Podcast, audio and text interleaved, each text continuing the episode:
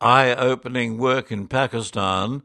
This is written by Dare King and comes from Pakistan and Ireland.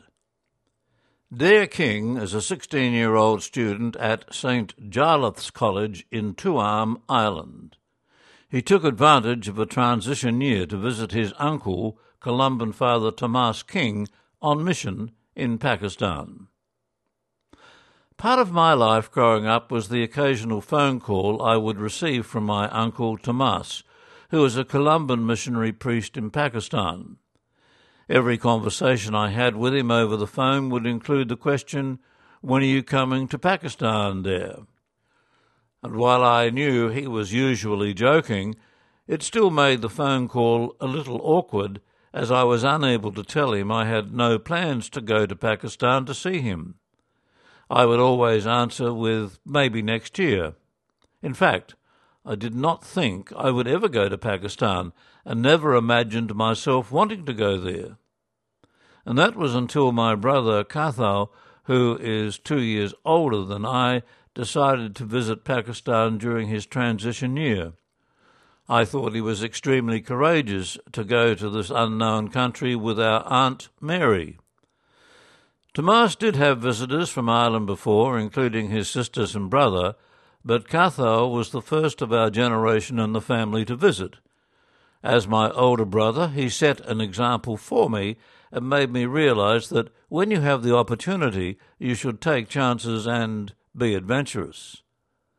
The mainstream media tends to portray Pakistan as a dangerous place, but Cathal went and experienced it for himself and debunked that myth.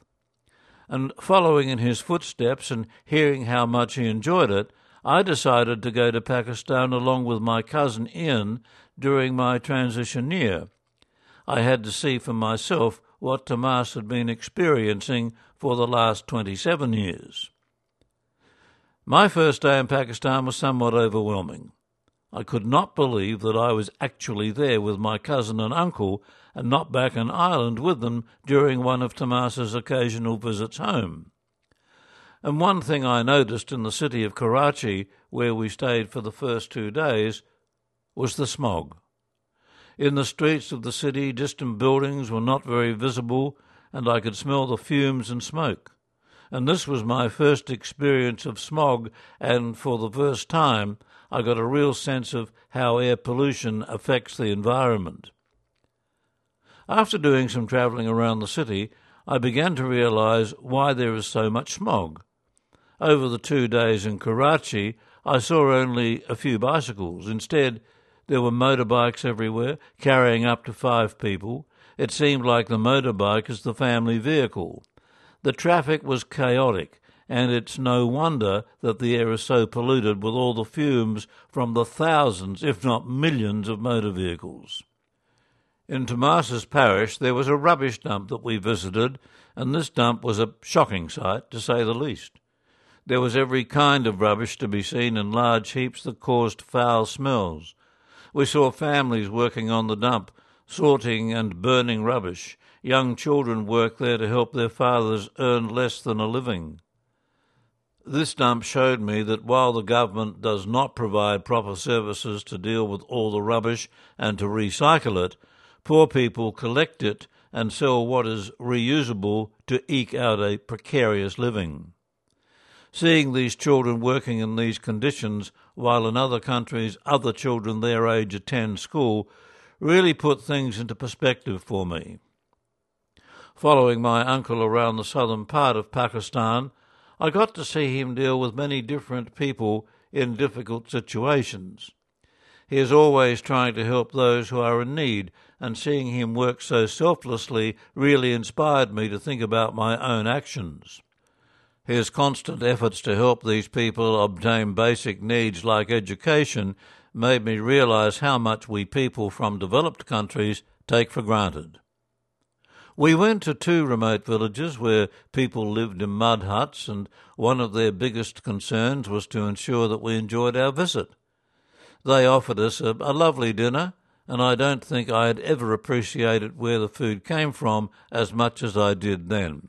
It felt like so much more than a dinner, it was a gift.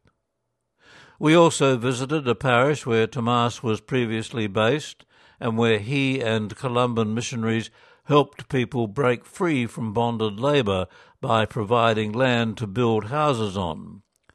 We heard that government officials falsely claimed that the land was being encroached upon and demolished many houses illegally. While we were observing the wrecked houses, a lady invited us over for tea as she boiled water on the ground where her house had been. Her family found chairs for us to sit down beside their tent while Tomas talked to them. It was very upsetting to see what they had to suffer, but they wanted us to feel welcome, and they seemed to put us before themselves. Thinking about my life in Ireland and seeing these people struggle through each day really put my wealth into perspective and I am not talking only about money. I'm blessed to be living in a place where education is free for everyone, where there is no shortage of water, where opportunities are endless and dreams can be fulfilled with determination and hard work. What I used to call hard work would be a walk in the park for most of the people I met in Pakistan. They work tirelessly for their landlords just to be able to feed their families each day. My visit to Pakistan was an eye opener, seeing the poverty firsthand. The thing that stood out for me was the generosity and kindness of the people, no matter how bad their situation was. I have never felt as welcome in another country as I did in Pakistan, and I will definitely visit Tomas there in the future. Seeing how hard these people's lives are, I can understand why Tomas devotes so much of his time to helping them. I am proud to call him my uncle. That article, written by Dare King, is a 16 year old student at St. Jarlath's College in Tuam, Ireland.